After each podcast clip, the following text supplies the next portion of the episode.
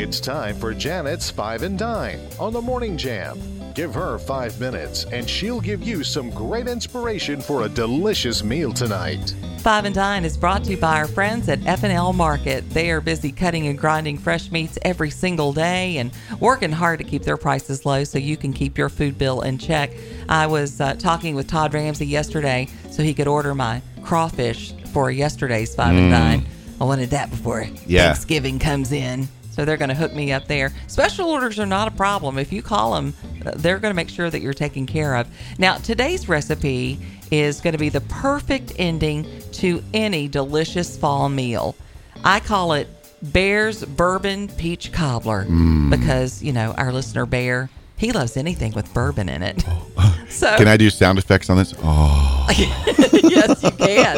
Preheat your oven to 350 degrees, and then you're going to add in 60 ounces of canned or fresh peaches, some white sugar, brown sugar, vanilla extract, some lemon juice, cinnamon, cornstarch, and bourbon in a medium sized pot.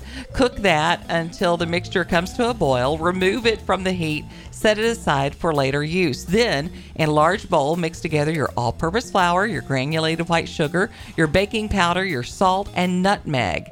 Combine dry ingredients with milk, mix it until it's smooth. Then you're going to add sliced butter to a baking dish or an aluminum pan. Place that dish or pan in the oven, allow that butter to melt. When it begins to bubble, remove it from the oven and add the batter on top of the melted butter and then spoon the peach filling over top of the batter. Bake it for about 45 minutes and then when it's finished, allow the cobbler to rest for about 5 minutes. Scoop it, serve it up. I like to serve this with nice buttermilk ice cream. Really, really delicious. I know. It's so good. that sounds so good. You just mix the ice cream up with the with the to cobbler. just a soupy mess. yes. Wow. Eat it up. Yes. You want that recipe, and I know you do. Go to Facebook, type in Janet's Five and Dine. You'll find this recipe and all the recipes we share. It's brought to you by F&L Market, where their meats are a cut above. Before you fire up the coffee maker, turn on the Morning Jam.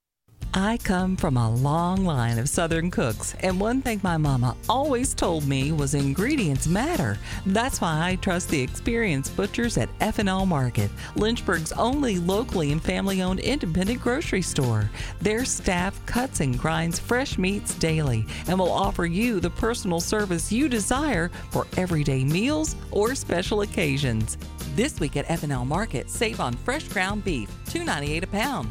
Boston butt roast are $1.99 a pound. Family pack boneless chicken breasts are $1.98 a pound. And frozen turkeys, no limit, $1.48 a pound. Save on Sugardale bacon, regular or thick cut, just $2.98 for a 12 ounce pack.